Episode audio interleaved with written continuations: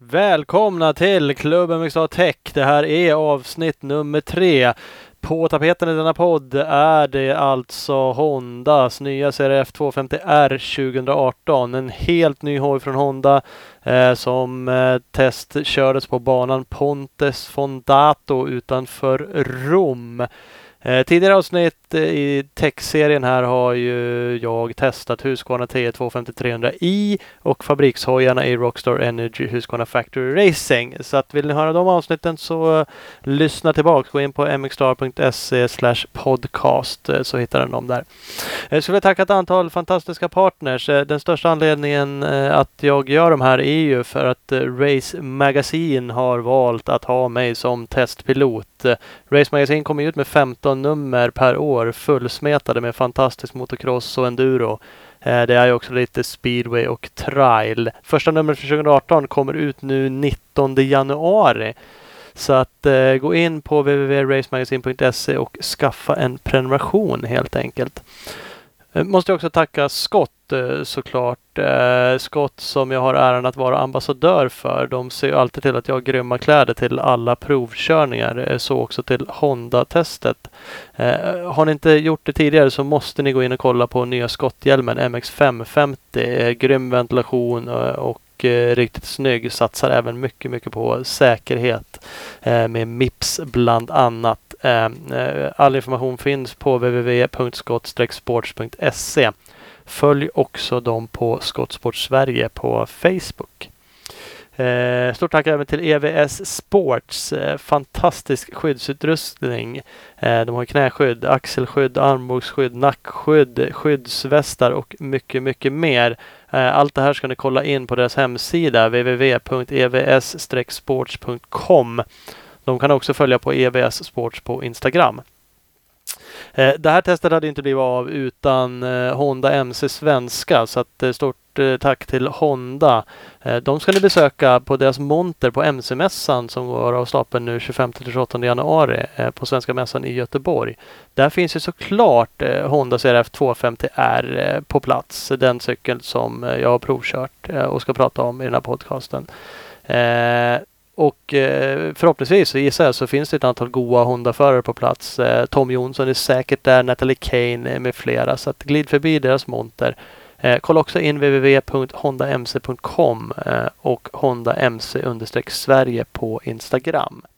Kolla också in eh, Nilssons motor eh, med Fredde Werner vid rodret. Eh, Fredde Werner har ju tio stycken SM-medaljer varav två stycken är SM-guld eh, om jag inte har helt fel. Han var ju med på det här Honda-testet också därav eh, att jag tar upp honom lite. Han eh, kommer även ge sitt utlåtande så att eh, Werner är med. Eh, vi går igenom eh, testet av hojarna passa på och anmäl till Nilssons Motorsportlovsläger 22 till 23 februari. Eh, det är ett läger för alla 50 kubik till 450 kubik. Eh, nybörjare, motionär till avancerad förare. All information om det här och anmälan finns på www.nilssonsmotor.com. Även de har en Instagramsida, eh, Nilssons Motor tyvärr eh, får jag ju säga då är det ju en startbild med där eh, som eh, kanske inte gör mig rättvist tänkte jag säga. Inte så bra start i alla fall från just det här testet. Eftersom Fredde Werner är med eh, i det här avsnittet så vill jag passa på att pusha lite för min Olas vanliga podcast Klubben McStar. Eh, där är ju faktiskt eh, Fredde Werner med i avsnitt 52. Det är ett av våra absolut populäraste avsnitt. Så att gå in som sagt på mxstar.se och leta upp det avsnittet. Det är riktigt, riktigt bra. Han har sköna åsikter om saker och ting.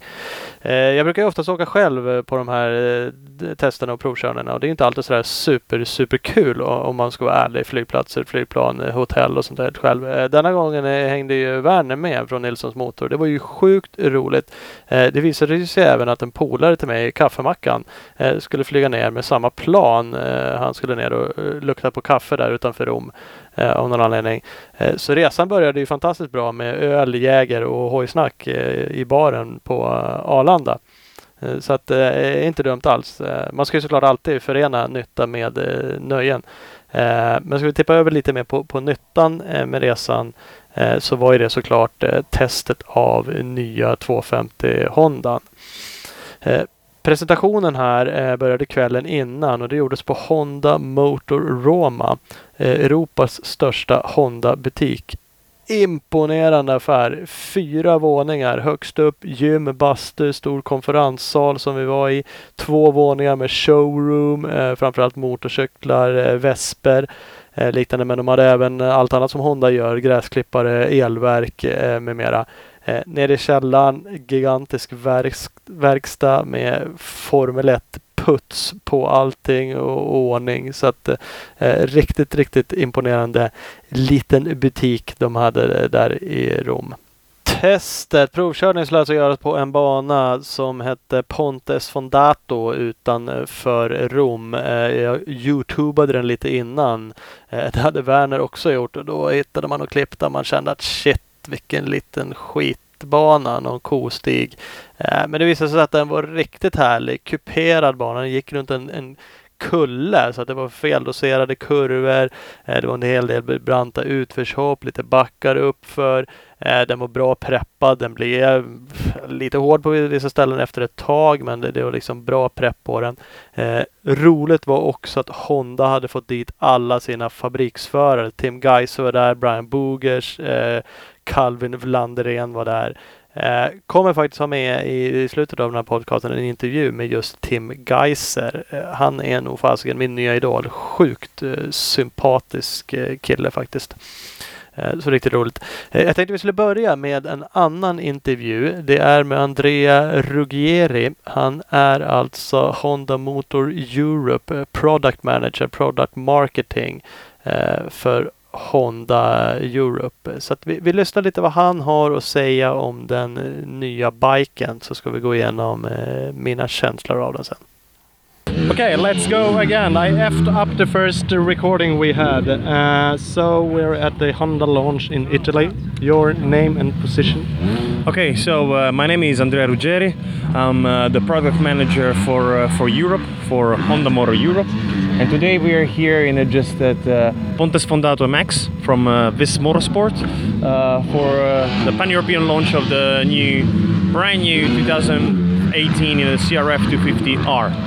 And uh, yeah, I'm glad that you know you came down and just to think what's to understand what's all about for the bike. Yep. It's, it's nice to be here. I, have ridden the bike. Uh, I like it. Uh, it looks like the new 450 bike, so it's got the same layout with plastic and everything. But uh, of course, it's a completely different uh, bike, and it's completely new from uh, last year's 250. Uh, can you tell me a little bit about what the new things about the bike? Yeah, you know, absolutely. It's a, it's a new bike, you know, from the ground up. You know, just a full model chain for us. You know, just even if it just, of course, inherits uh, lots of the feature that we already seen last year with with the 450 as a tradition in the sport. You know, just the uh, there is uh, you know just we all the brands you know go, go with the big brother first, and then you know just they do the small displacement. So we have seven generation um, uh, aluminium frame, you know, just uh, with the uh, lower the head frame, just a brand new suspension package, you know, just of course one of the most important thing in this class, is just we have brand new engine, so just completely different from what we have done in the past. Uh, we come from a historical, you know, just a, a Unicam engine for a single overhead cam, and just uh, as a head technology. And uh, this year we moved to a double overhead cam. Of course, you know, just achieves you know just a greater revving, you know, just a much more top end performance, you know, just so you can pull the, the bike, you know, just uh, up in the where you really really need the revs. 250 is a class where you know just yeah, of course, you know, just is lighter, you know, just is one step down compared to top class, but you know, just the engine is absolutely the most uh, important thing, and uh, we redesigned the bike uh, for this reason. Uh, as I said before, you know, just the chassis, you know, just uh, comes from the 450, so we have a very similar you know, structure, you know, just the plastic, you know, just the um, the triangle itself, which is of course compared to the 2017 250 is all new. Is totally totally different. The bike had another concept, you know, the 250, you know, just um, in 17 was more for the amateurs, you know, just a very easy bike that of course would have needed just a little bit more care you know just if you want to go to the very hardcore racing. This bike has a, different philosophy. This bike you know just is really you know just for the people that, that want to go down out there and just uh, you know just uh, rev it to, uh, to the top and then just uh, get the maximum power and just uh, one of the best features that you might have felt in just uh, in in your laps in your motos is just that you can go on with the same gear no stop you know just the, the more you pull it the more the power comes out. This also just a, very particular structure for this engine. We have you know the outlet ports and it's just dual. So just we kept you know the our traditional style and just in a dual muffler. This time also dual header for you know the best absolute best gas velocity uh, also with the resonator you know just uh, on the header. Um, uh, we have you know just uh, for this also for the, the, mass centralization which is a very very important focus for us. Uh, this involves also you know the, the rear shock and just the, the position has been lowered you know just and um, uh, still remains the the forks just a inherit for the 450 of course different settings. This is also another big change you know compared to last year. Um, it was before was a SFF you know just a, a single front, from function TAC you know the triple air chamber you know just air forks and now we move to A kit Showa so which is uh, you know of course the reliability the uh, ease of use you know just uh, with the spring force you know just the uh, um, the stability of the performance and just uh, we still think that you know for example just for racing you know just to have you know, just an air fork is the best and it delivers the best performance. But we understand that you know, just for normal users, is it's, it's a little bit tricky to understand. You know, the setting is uh, is more complicated. You know, just you need to you know just have a different understanding or how adjust the mic according to your likings uh, with the spring fork you know just uh, you go back to the classics. So just a, a, solid reliable performance. What in the past uh, used to be you know just a, a, racer kit fork which is what this was the A kit now is standard on the bike. So we're just uh, uh, it's the best 49 millimeters in just top end class forks. As I said with the lower you know just a, head tube frame this is seventh generation. Uh, this delivers I think you had the chance to fail feel it, you know, just a, a great maneuverability. Um, what else? You know, just uh, one of the big features, and just it was still, just it was still pending on our 250, the magic button. So just the one, you just uh, you can just push a button and you know just the bike turns up. Uh, That's nice with uh, the start engine and actually it doesn't have a, a Kickstarter. It's well, completely gone. Yes, it's completely gone because it's a weight that we don't need to have because you know just this one has a, a, a latest technology, the most expensive you know just lithium battery which is from LE Power. Uh, this one is uh, you're from Sweden, so just the the, uh, the temperature you know just the variation you know just makes you know this lithium battery you know to suffer a lot. Uh, this one has the best range you just in between super super cold climate and very very hot temperatures. So it just it holds the charge pretty nicely. Also it has a, a massive weight improvement uh, just compared to an, a standard uh, a standard lead battery. And and also, and also it's, it's lighter in, in the core and it's also smaller in dimension. So you, you can fit it in the airbox you know without compromising you know the breathability. Uh, one thing you know just very important you know just going back to the engine downdraft. So just a very direct you know engine um, uh, intake you know, just in terms of air and this, you know, just uh, always increases gas velocity, you know, the speed, you know, just the amount of air. Uh, this is of course coordinated with the outlet ports that I mentioned before, uh, with the increased valve lift time, you know, just with very big valves in a full titanium, so just brand new technology um, for for this uh, brand new engine. Uh, always going back to electronics, you know, just we have always our engine select mode button, so we're just integrated with the killer switch this time, um, like the 450, let's say. Uh, we have three maps. One standard is fixed and it just is the all-around the map. The other two, smooth and, and aggressive, you know, they can be changed. Smooth as it is is for just slippery conditions, you know, when you don't want to really have you know, the rear wheels that you know just uh, uh, shakes a lot, and uh, aggressive for sand when you really need you know that crisp response, you know, just in the condition where you know just the, the rear wheel tends to dive. But it, uh, it is possible for the rider to customize the, the, the maps. Absolutely yes, absolutely yes. The HRC kit, you know, just so the device that maybe already, you know, just existing Honda customer uh, used to have, it still works great with this one. And it just the CD is same, and it just uh, you can go there and you know just adjust, you know, map two and three, and just according to your likings. You prefer, you know, just a power in a different area of the you know, of the band, or you want to just uh, some specific, you know, just altitude setting, and just uh, according to whatever is your riding style or your, where your life is at. So it's uh, it's perfect as customize customizability. Uh, what else? Um, titanium tank and it just out of the chassis. This is a very important thing as you can see just basically from the rear market all the way to the head tube is basically flat. Uh, what happened here that you know just uh, uh, we lowered the tank so it just sinks much more in the frame and this allows you know just uh, of course with the noble material that we can see in here you know just to have a lower center of gravity keeping you know just the, the literage is reduced the weight is reduced and it's uh, of course you know top spec you know just a race oriented kind of feature uh, on this bike. Uh, it is nice. Titanium is factory that's yes. that's nice to hear. Yes yes yes yes, yes. Um, the uh, great this uh, the philosophy of this bike, like the 450, is an absolute oil shot. And just, as I mentioned before, and just the, the lower CG is very important to this. And just also we have in just apart in just the new chassis uh, rear uh, swing arm and just uh, has been shortened a little bit, you know, just in order to have you know, the perfect squat ratio, you know, just for uh, in an easy start for the maximum grip, you know, just a right uh, off at the gate.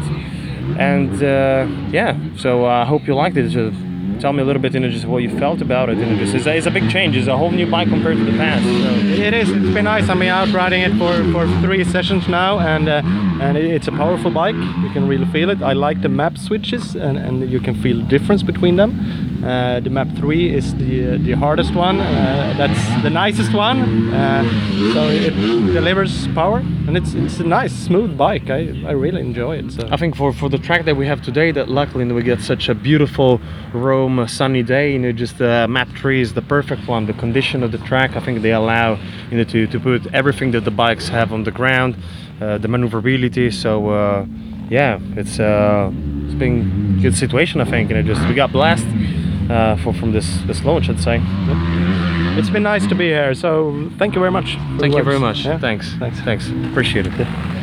Andrea, en italienare som jobbar på Honda Europe i England och uppenbarligen gillar att snacka.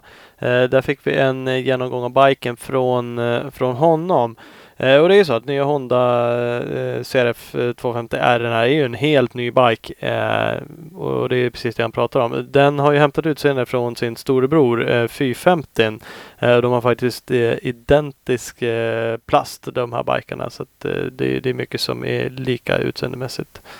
Eh, och jag gillar det. det den är liksom ett, ett racigt utseende. Den ser ju sjukt slimmad, smidig och racig ut. Det måste man ju faktiskt eh, ge Hondan. 250 eh, har ju varit densamma från 2014 fram till 2017 så det är ju nu med 2018 modell som man kommer med en helt ny eh, uppdaterad bike. Eh, man fortsätter med filosofin som man har tagit fram som man kallar för Absolute Hold Shot. den introducerar man ju med 450 2017. Eh, det är så att Honda har tagit fram eh, statistik eh, där man räknat ut att 80% av vinnarna i ett heat ligger på första eller andra plats efter det första varvet. Så det är med andra ord otroligt viktigt med just att ta en hold shot, att ta start, starten. Därav Absolut Absolute Hold Shot-filosofin.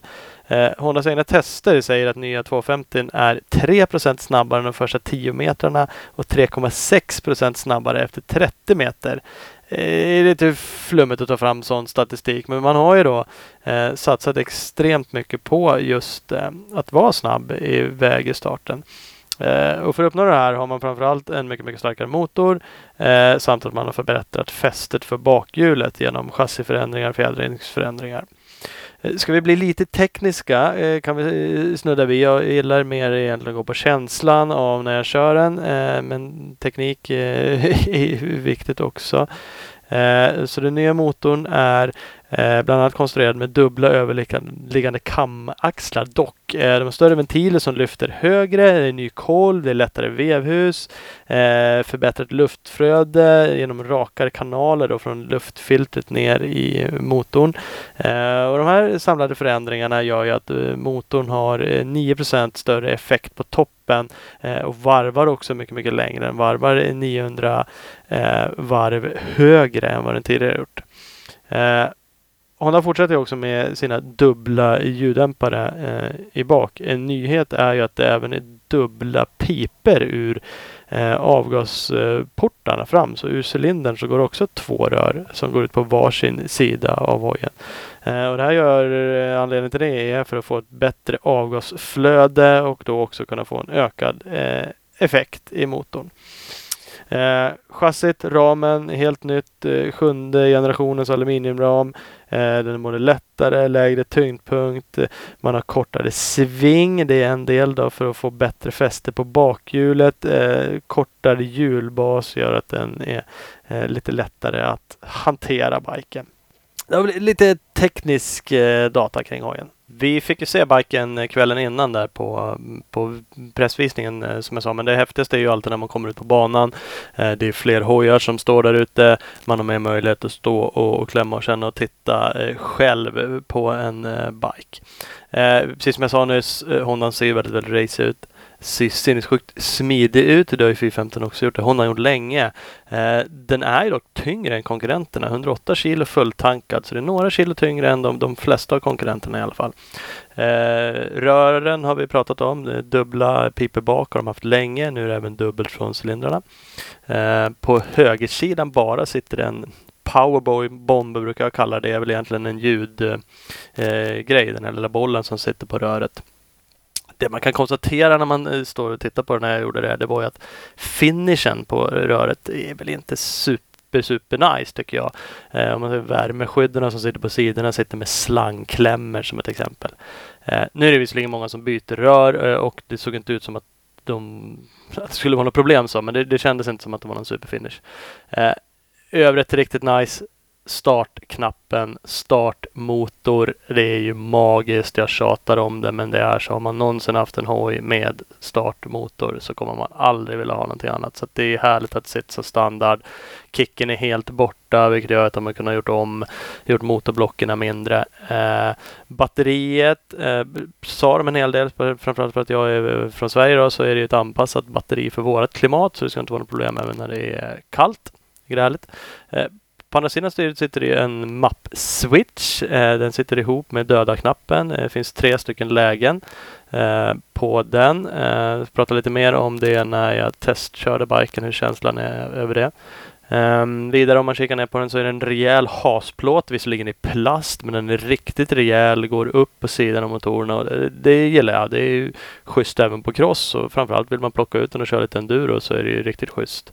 Uh, skydd även över bromsskivan fram. Det är en oversize skiva. Uh, ehm, det sitter Nissin-bromsar både fram och bak. Uh, fjädringen Framgaffeln är bytt. Det har varit luft tidigare. Nu är det Showa 49 mm eh, traditionell gaffel med eh, fjädrar eh, istället för luft.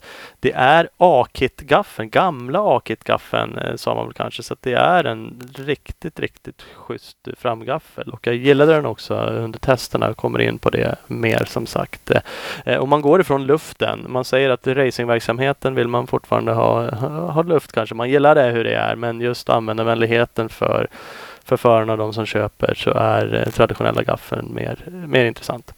Eh, sitter ett räntalstyre på eh, såklart schysst. Inget twin wall men ett räntalstyre. Riktigt nice. Eh, Titantanken är ju factory. Även om det tyvärr sitter ett skydd över den. Det är väl delvis för att hålla tanklocket.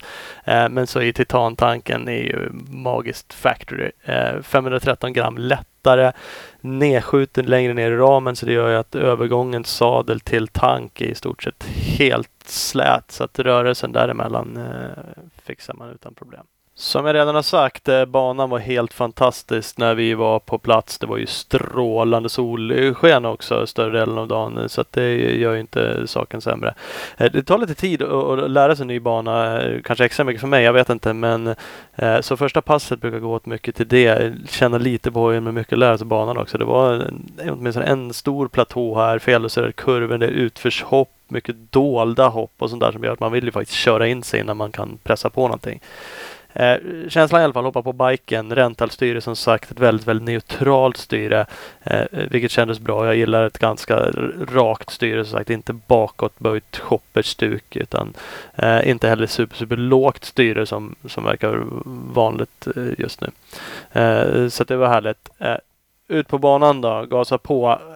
Kände direkt, jag, jag var nog lite ringrost och köra 250. Det kräver ändå lite speciell körstil. Man kan inte ligga och åka höga växlar på samma sätt. Så jag, jag tyckte först att hojen var kort det på växlar och svårt att köra. Eh, det där släppte faktiskt. Det, det, var nog mer känslan för mig att komma in i det hela. Så att eh, eh som sagt, första passet, mycket lära sig banan. Eh, när vi kom in från andra passet, jag sa ju det att Brian Bogers var ju där också. Alla Factory-förare var ju där. Eh, ni kanske har läst att han kraschat och skadat sig. Det gjorde han ju faktiskt under det här testet. Så när vi stod nere i bandepån, eh, banan låg vid en kulle. Eh, då var det helt tyst, alla stannade, folk började gå med hojarna ner i depån. Då hade han, vad jag hörde, jag såg ingenting, eh, slagit runt framlänges på baksidan av banan. Eh, inget fel på hojen alls utav det hörde utan en, egentligen en skitkrasch liksom. Men han, han har ju, gjorde hela foten riktigt rejält. Eh, så det var lite tråkigt. Eh, han försvann ju därifrån i, i ambulans då som sagt. Men eh, ska väl vara tillbaka eh, här framöver pass två i alla fall. Nu var det dags för det. Nu börjar det hända någonting. Jag tänkte nu tog jag rygg på Werner. Eh, han är ju klart snabbare än mig men jag försökte liksom ändå pressa på. Fick upp ett klart högre tempo. Eh, fick känna på lite mer varva hojen och kände att det är en riktigt, riktigt varvvillig hoj. Eh, jag är ingen förare, kanske aldrig har varit, framförallt inte nu som ligger på toppvarv och övervarvar cyklarna så att jag, jag får anstränga mig lite grann för att få 250 verkligen ligga på varv. Eh, men det var kul och framförallt i, i de branta backarna långa backar var det upp. För inte alltid branta, några branta, några långa svepande. kunde man lägga på, dra långt på växlarna och man kände liksom att man, man kom högt upp i varvet utan att för den del tappa. Liksom. Den var svår att övervarva så, där så att den tappar effekt. Så det, det, var riktigt härligt. Man märker att de har jobbat på motorn. Den, den drar eh, riktigt långt. Eh, så det var skönt faktiskt testade också eh, de olika mappkurvorna här. Det säger som sagt var standard, eh, mjuk och aggressiv. Det är tre stycken kurvor eh, på en knapp på styret. Knappen är enligt min mening lite bökig. Man behöver ha tomgång. Det funkar att dra in kopplingen, alltså rulla ut på banan och dra in kopplingen. Man måste också hålla in knappen 2 till 3 sekunder för att byta kurva. Kurvan indikeras av en lampa som blinkar en gång, två gånger eller tre gånger beroende på vilken kurva man har. Så det är lite svårt om man då ligger på rull fortfarande och faktiskt ser vilken, vilken mapp man har i Jag hade nog önskat en enklare knapp, tydliga lägen, möjlighet att faktiskt slå om den under hit. Man blir trött, man kanske vill eh, slå över till tvåan, det börjar regna, man vill gå ner till mjukare. Eh, någonting sånt. Men eh, som sagt, det funkar. Det roliga är att det var stor skillnad på eh, kurvorna. Eh, standardkurvan och eh, kurva 3, den mer aggressiva av de kurvorna som var eh, som närmst varandra kan man säga. På den här banan som var lite kuperad var det kurva 3 som gällde. Fick man ytterligare lite knuff från standard, ganska nära varandra, men man kände liksom drivet. Och framförallt kände man när man gick ner på kurva 2 som är den mjukare kurvan då. Då får man helt klart ner effekten på hojen. Eh, skulle det nu vara ganska bra fäste på den här banan. Här vill man kanske ha mycket effekt. En bana med sämre fäste skulle man kunna åka den kurvan kanske framförallt det är många som åker 250 cross i skogen. Då skulle jag säga att den kurvan är riktigt, riktigt intressant att få gå ner och få lite, lite mindre mjukare effekter i alla. Så att, kul med mappkurvor, kul när det verkligen är stor skillnad på dem. Pass tre, eh, dagens sista, var alltså dags för nu. Eh, nu sitter banan, nu sitter efter eh, grundkänslan på hojen. Eh, så nu kan man gå ut, pressa på lite och börja justera och testa lite andra saker. Eh, när jag testade Honda 450 förra året så upplevde jag den som lite orolig i fram. Både 450 och 250 har inför datorn fått ändringar, framförallt på fjädringen för att få bort det här. Och det är mycket, mycket bättre upplever jag det som. Jag kände i slutet på pass två att det började Eh, att jag nog hade kunnat mm, eh, gå lite hårdare på, på fjädringen, eh, framförallt i fram. Så jag fick faktiskt hjälp av Showas tekniker som var på plats. Vi klickade på två snäpp hårdare fram bara. Men bara de här två klickerna gjorde stor skillnad ute på banan och jag hade faktiskt kunnat gå på lite hårdare även i bak. Det här är ju högst individuellt så att det är liksom, jag kände att när jag fick upp farten lite mer försökte hänga på Werner där som, som hade lite bråttom. Då, då kände jag liksom att nu packar den ihop lite grann på några ställen. Det vart, där det gick snabbt, liksom, lite orolig så man behövde gå på lite hårdare. Eh, men det blev riktigt bra bara de två klickarna. Eh, och det är ju, de säger själva Honda att det är ju Showas tidigare A-kit-gaffel som sitter i fram så att eh, det känns som att det sitter riktigt bra eh, på, på den här biken. Figurerade lite rykten eh, på plats. Jag hade inte kollat några andra direkta tester. De hade kört den i USA bland annat tidigare. Att det skulle saknas effekt på botten på hojen.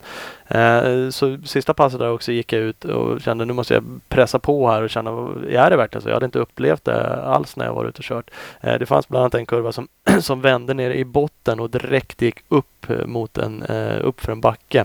Eh, och jag, jag, upplevde ingen alls att det skulle saknas effekt på botten. Jag testade på trean, tvåan så växer jag den här kurvan och jag tycker den tar sig absolut direkt eh, Honda. Uh, så det, det, är nästan faktiskt, när jag skrev raceartikeln och nu när jag gör den här podden så känner jag att uh, jag är överpositiv här till Honda. Nu måste jag hitta någonting, någonting som, som inte är bra. Men, men, min känsla är faktiskt att nya Honda uh, CRF 250R 2018 är en riktigt, riktigt fin cykel. Men helt ny motor, det är nytt chassi, eh, det är fjädring. Det är en helhet som absolut kan mäta sig i toppen av de andra 250 hojarna. Så att eh, Hondan är riktigt, riktigt fin. Eh, jag gillade den. Eh, så det var ett kul test att göra. Eh, vi ska lyssna också på Fredde Werner var ju där som sagt har jag sagt och jag gjorde en intervju med honom. Vi satt på flygplatsen då på väg hem eh, och lite vad hans känsla kring biken är. Så vi ska gå över och lyssna på Fredde Werner. Efter det så ska, är det också en intervju med eh, Tim Geiser eh, snacka lite om eh, hans känsla på 250 hojen såklart. Senaste VM-säsongerna, eh, Monster Energy Cup eh, bland annat. Eh, men vi börjar med att lyssna lite på Fredde Werner. Jaha, då sitter vi då på flygplatsen. Vi är på väg hem. Eh, testat Honda. Har ju med mig Fred Werner också, eller jag har med mig, så ska vi kanske inte uttrycka det. Eh, gammal VM-åkare, svensk mästare, eh, handlare Nilssons Motor. Eh, det, det, var ju kul eh, tycker jag att eh, du var med på resan. Du är väl med kanske i rollen som eh, handlare kan man väl säga, eller? Ja det känns det väl som, men det var en väldigt trevlig upplevelse att få, få vara med och få se den nya hojen och få verkligen få, få testa och känna på det med, med Hondas personal och få lite hjälp och i inställning och så vidare. Så det var en otroligt kul eh, upplevelse. Mm. Det, det, är ju faktiskt så att du måste vara en av få, i alla fall i Europa nästan, som har kört den innan. För det var ju en bike som kom till Sverige som du har kört lite. Så, så du hann ju med det lite och så har vi kört några pass, en fyra pass här i Italien då. V vad tycker du om biken? Vi börjar liksom, vad är känslan? Nu har jag åkt då eh, kanske en 7-8 pass på hojen och tycker den är otroligt välbalanserad. Det känns som att eh, Dels har de jobbat otroligt mycket på motorkaraktär men även chassit är otroligt fint. Den har bra balans, lättkörd, lättsvängd. Har en fjädring som, eh, som sväljer mycket småstalp och gör att den känns ganska behaglig att åka lättsam. Så jag tror det kommer passa motionären väldigt bra men samtidigt så måste jag säga att när man väl trycker på och liksom kör lite aggressivt med den så håller den emot bra. Fjädringen är mjuk fast den ändå inte bottnar så att säga så att eh, är väldigt trevlig. Mm. Har, vi har haft lite samma känsla kring hojen men man upplever den absolut som en Alltså nya hojar åka iväg, det är ju alltid härligt men de har ju gjort mycket nytt. De har ju satsat på motorn, liksom fått mycket power i den och det har den ju liksom, tycker jag också. Så den, den känns ju faktiskt som en konkurrenskraftig hoj. Den kommer funka liksom att racea mot de övriga märkena. Man har ju läst lite tidigare tester där och sett att en del konsumenter har tyckt att kanske bottendraget är dåligt.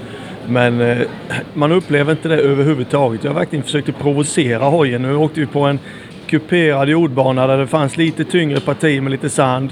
Men även stenhårda partier där man verkligen vill känna att cykeln drar från botten och mellan och den, det, den suckar ingenting. Det, och sen drar han ut betydligt mycket längre på varvet än vad den tidigare gjort då.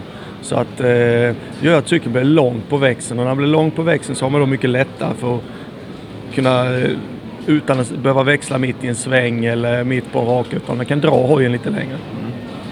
För, för, det är väl så, um, de har väl liksom varit, eller efter kanske man inte ska säga de modellerna som har varit, men de, de har ju verkligen kommit med en uppdaterad nu. Den har kanske varit lite, lite klenare den som har varit, så det är kul att det kommer en bike nu som är konkurrenskraftig som du säger. Eh, och jag upplevde den likadant, den var ju jävligt stark. Jag fatt, det var ju några som, sagt, som sa att den var dåligt bottendrag och vi kände ju egentligen inte alls av det där. Det, den drog ju jäkligt bra.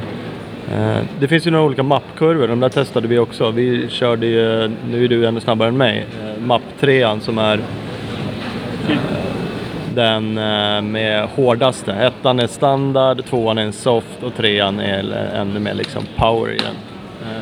Testade de där, upplevde du någon skillnad direkt på dem?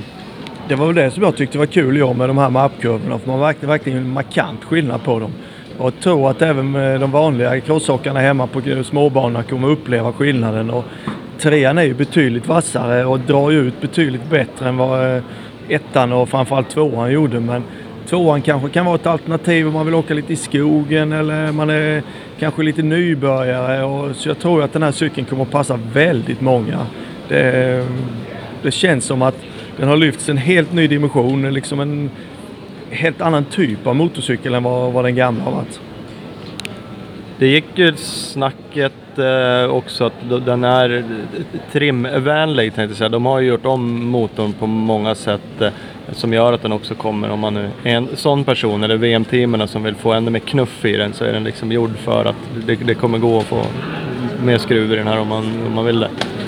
Jag talade även med Andrea Bartolini som hade testat cykeln i veckan och han hade ungefär samma upplevelse som vi. att Fan, den går ju skitbra cykeln. Liksom. Han tyckte också att eh, motorkaraktären var jättefin. Men även de tyckte då som skulle ha en EM-team där med några italienare att eh, hade redan kikat på den och sa att den är otroligt lättrimmad och får lite mer knuff i motorn. Kanske får ut 3-4 hästar mer genom bara väldigt små förändringar eftersom de har gjort den så vänlig att köra så har man också kanske då hållit igen på det sista krutet. Mm. Du, du nämnde lite fjädringsgrejer. Eh, jag körde ju nu, eller man gjorde ju om eh, 450 till år framförallt vad det gäller fjädring. Den vart ju lite hårdare setting och sådär i grunden. Man märker tycker jag att 250 också har det. Eh, men både du och jag, och du åker ännu snabbare, men klickade på lite grann. Framförallt i fram började med, men kände kanske även i bak att man kan gå upp lite grann om man behöver inte vara super, super snabb för att man kanske vill gå, gå lite hårdare än standardsättningen i alla fall.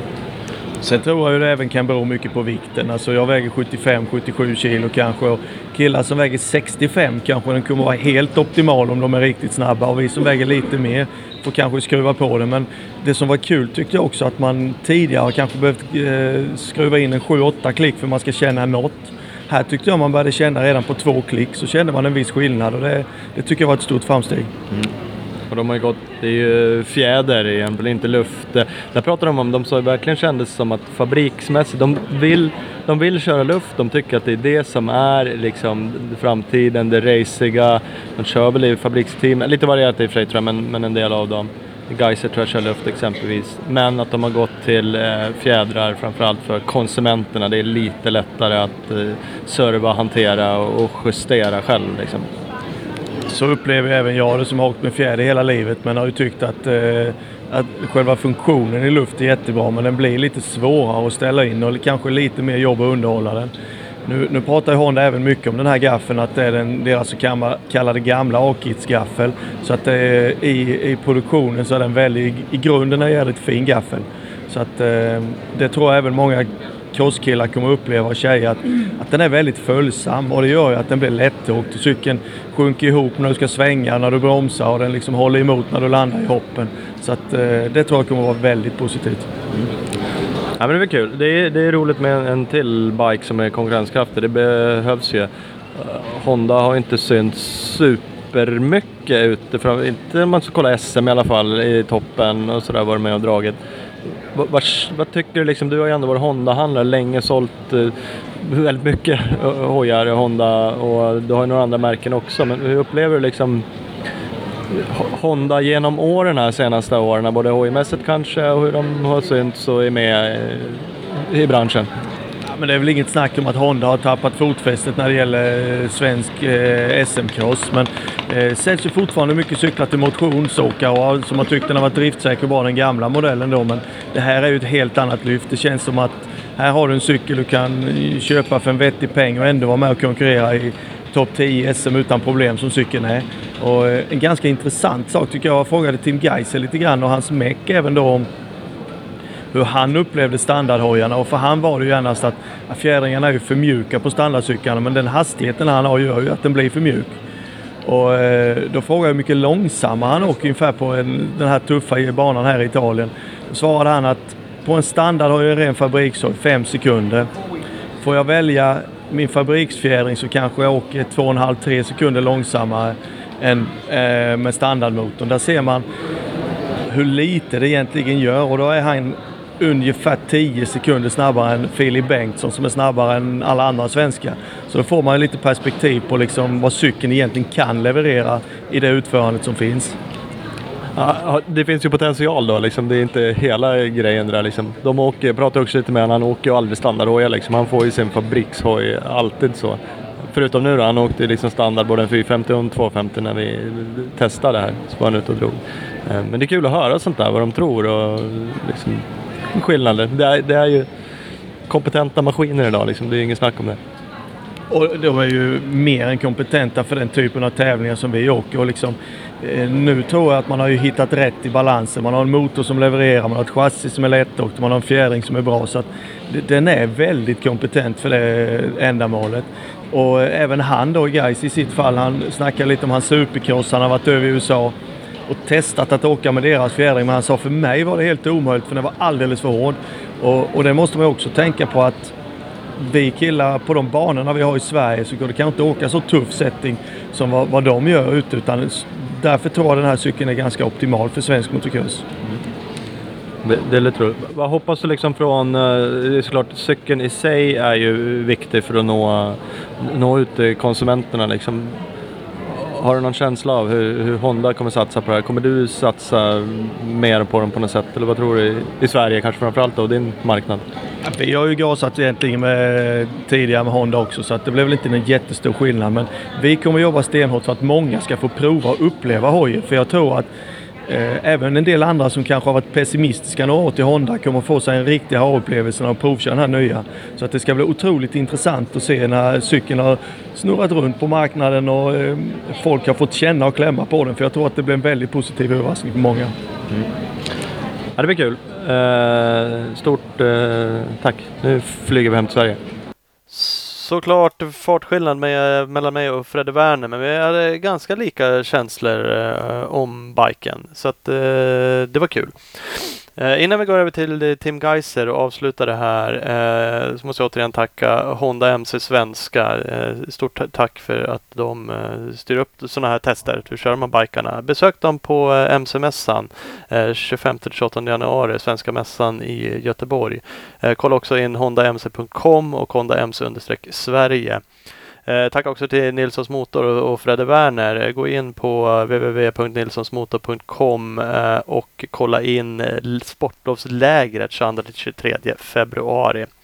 Eh, nu rullar vi över eh, till Tim Geiser. Han får avsluta en intressant intervju med honom. Som jag sa det tidigare, han är absolut en ny idol för mig. Sjukt sympatisk människa. Han var på plats på banan eh, hela dagen, var tillgänglig. Det är inte alltid förnäder att med, men han satt bland oss. Han var med på intervjuer. Han är riktigt eh, härlig faktiskt. Så att intervjun gjorde jag med honom på mm, bussen på väg från banan till eh, hotellet efter testet.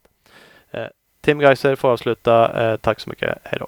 So okay, we've been at the Honda launch for the 250 bike. We are actually going to, back to the hotel now on the bus and talk to you, Tim Geiser. Uh, you've been here riding too. Uh, start with about a little bit about the bike. You've ridden the 250 now for a couple of days.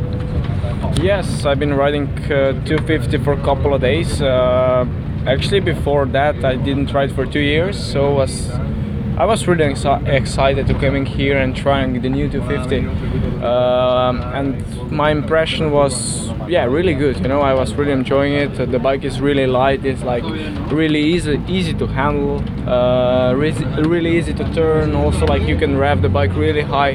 Uh, so the Honda make a lot of improvement, and uh, I think it's really good bike for for for riding. You know. Can you compare it? It was uh, 15. You won the World Championship. Yeah. Uh, do you remember that bike? Can you compare it? Tough to tough to remember all the feelings because now for two years straight I was riding 450. So I definitely know how the 450 goes factory one. I mean, for 250, like it's really tough to say. Uh, but uh, like I mentioned, you know, for sure in two two years they make a big improvement. It's completely new bike. Everything is new the, from chassis, from engine uh, to everything. So uh, I think it's good bike. I don't like I said before. It's tough to compare right now. I understand. You moved uh, up kind of fast to the uh, MX1 450 bike. Do you think it was the right choice? Of course, you won the world championship. Uh, yeah, I think twice. was, was the right choice because uh, you know when I start with 250s, uh, when I start with MX2, I immediately start training with 450. So I just did like races on the 250s, and when I came back from the race, uh, I was practicing all weekend with it uh, with the 450. So it was not completely new to me. Uh, the 450, I mean definitely was different when I start racing because I get a factory bike. Before I was just riding with a with some parts, not completely full factory bike, but like uh, you know I I get got used to really quick and uh, I really start enjoying it. Uh, I like powerful bikes, so I like uh, 450. When you ride your 450, do you, do you start the season on a stock bike or do you get a factory bike directly? No, I get directly a factory bike. I don't even have any stock bike home, so just factory factory bike. So was really was also first time for me that I tried stock 450 uh, here. It's always yeah the Honda launch. We have one year, uh, one time in a year. So it's the, the, the time where I can try all the stock bikes because I don't have any any chance to, to try it. I guess so. But uh, as I was saying, uh, you won the world championship in MX2 in 2015, and in 16 you were the world champion in MX1. Uh, and this year, 17, you were fifth. Yeah. Uh, do you think you you pushed pushed the limits uh, um, really hard at 16 to win, or the year you won, did you push the Ah, limit more like than this? Yes. Uh, I would say that uh, you know also that year, the beginning was great. You know, I I was leading the championship. I had a red plate and uh, I was feeling really good until that crash in Latvia. You know, and then from then on, when I was not 100%, I was not sure anymore. Like I was not like confidence. I lose some confidence with the crash because when you go in the race with the pain in, in your body you are not like 100% and you don't trust the bike you don't trust yourself so it's tough to ride with the pain so that was kind of uh, kind of uh, you know like what happened this year and then uh, after that i just continue crashing and i was in pain and i couldn't couldn't really enjoy on the bike. Uh, just like like i said like uh, second half of the season was really tough uh, because coming from the injury i also have to miss like two gps i didn't ride. And after when i came back was really tough because i didn't uh, didn't train didn't uh, race for like one month something like that.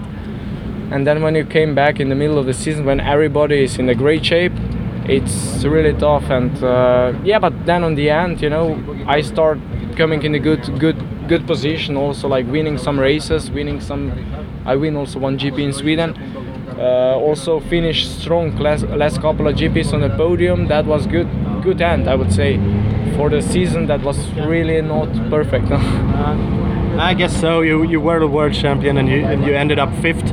Of course, it's it's good with fifth, but for you, For sure. uh, I guess when you don't win, it's not good for us anymore because you know that you are capable of doing that. You did that, and you expect from yourself to doing again. But anyway, that's that's how it is. That's sport. Uh, sometimes it's nice, sometimes it's not nice, but uh, we have to accept it. So and, and for 18, I guess the, the only goal is to to win. Yeah, that's goal for And sure. do, do you uh, have you changed anything, or is, is the main thing that you are healthy and can train and, and just go on, or are you changing anything with you? didn't change too much. Just uh, I take a little bit longer break because the season next year is gonna be really tough. We have even more races than in the past years. So a little bit longer, a couple of days longer break to really recharge all the batteries. You know, to get in to to to to to, to recover recover the body. You know. Uh, and now I start pre- with preparations. We talked a little bit uh, yesterday at the dinner about your training, and, and I keep saying in Sweden to everybody that you should train together, you should keep pushing together, and you, you do the, the opposite. You train back home uh, by yourself and only by yourself, and your father as a coach. I think you know uh, I think the most important is that you listen yourself. So whatever you want to do, you do it. You you know you never follow someone because if you follow someone, you know if he's successful, it's you know it's not sure that you will be successful. So you have to find the way that you like it, uh, and that's that's the way that I like it. I like to train on my own. I like to train in Slovenia. I never go somewhere else to train, and uh, that's what makes me happy. And uh, you know, I can I can more concentrate on trainings and everything. So uh, I will continue doing like I do. Yeah, of course, and it's going good. And, and you're absolutely right. I, I tell that to people too. A lot of Swedes move down, move to Belgium, and they just stay in their vans. And, and I guess they are not that happy. Exactly. Uh, uh, of course, we have a lot of snow and things like that. But you also have kind of bad weather. So, and you train at your own track. You don't need to train different tracks and different. Yeah, actually now during the winter when it gets really cold and starts snowing, uh, it's tough to train. Maybe just I go maybe a couple of times, maybe one or two times in the snow, you know. No spike tires. No, no, without just normal tires, but for fun, you know, because it's quite slippery and it's slick underneath, and uh, it's good for the balance. So uh, just for fun, I mean, like I don't go train on the snow. But uh, when we start with preparation, we always go in the beginning of the season, January, like or Sardinia or France, Spain. Like we always have to go somewhere because we we can't train in Slovenia because it's also like in the winter, like I said, cold and snow. So you're not allowed, not not allowed, but like you can't actually because it's like so cold for the fingers and you can't do the real training. You you should come to Sweden to ride in the winter. That's cold for your fingers. And spike tires and ice and snow. actually, we also have like minus 20 in the winter, so it's like also really cold. Uh, it's, it's pretty much the same as us. Uh, okay, you, you rode the Monster Cup, huge crash. Yeah. Uh, bummer, of course. Yeah. Uh, you are healthy, I guess. So are Yeah. you feeling anything? I'm okay, I'm okay. Uh, that's good. How, how was it? it? It was nice for us in Europe that you were there. That's of course to to challenge the Americans. Uh, going back? You want to race more Supercross or? Yeah, actually, was first time that I raced in stadium in America, so uh, was good experience. I would say I. Uh, from from when I was kid, I always want to do that, and uh, yeah, this year was first time that I did it, and I like it. I really like it.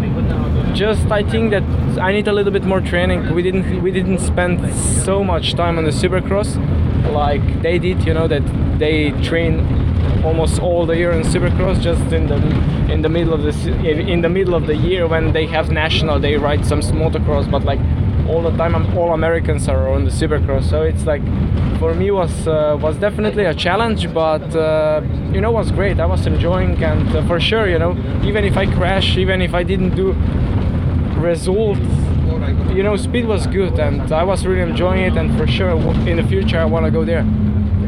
People on their couches back home they of course analyze the crash and look at it and i heard some people talking about suspension and you, you're riding too soft and maybe if you if you had the the supercross suspension you wouldn't have crashed like that. Maybe you never know. You never know. you never know because um, yeah i was able to try some really real su- supercross suspensions I mean real supercross settings but they are so hard that uh, you know we are not used to ride so hard so uh, i was i I keep I stay with the with the normal ones with the motocross just like a little bit harder. Um, what was for sure you know the bike is more softer and wh- when when you have the jumps like on the supercross where the angles are different than in motocross are more steeper and more shorter. So maybe that was the case but anyway uh, I don't blame suspension about that crash. It was As you also say, you my, never my- know. yeah, it was also my fault because I was way too short, so I didn't give I didn't give enough gas. no problem. that sense I did. Yeah, yeah, and of course, you never know what would have happened with different uh, Yeah. suspension Yeah, or something yeah, like exactly. that. Uh, there've been rumors before that you you want to go to America to race uh, nationals outdoors. Is there any plans for that, or Um, for Supercross, that's for sure that I'm not gonna do it that year. Uh, for motocross, maybe, maybe one, one race. Still not decided, but we are talking about. Um, so we will see. We will see. we? Of course, we want you in the GPs, but it's it's nice when you go over and Sure. beat the Americans. We are Uh, trying to do that. Yeah. Great. Thanks a lot, man. Thank you.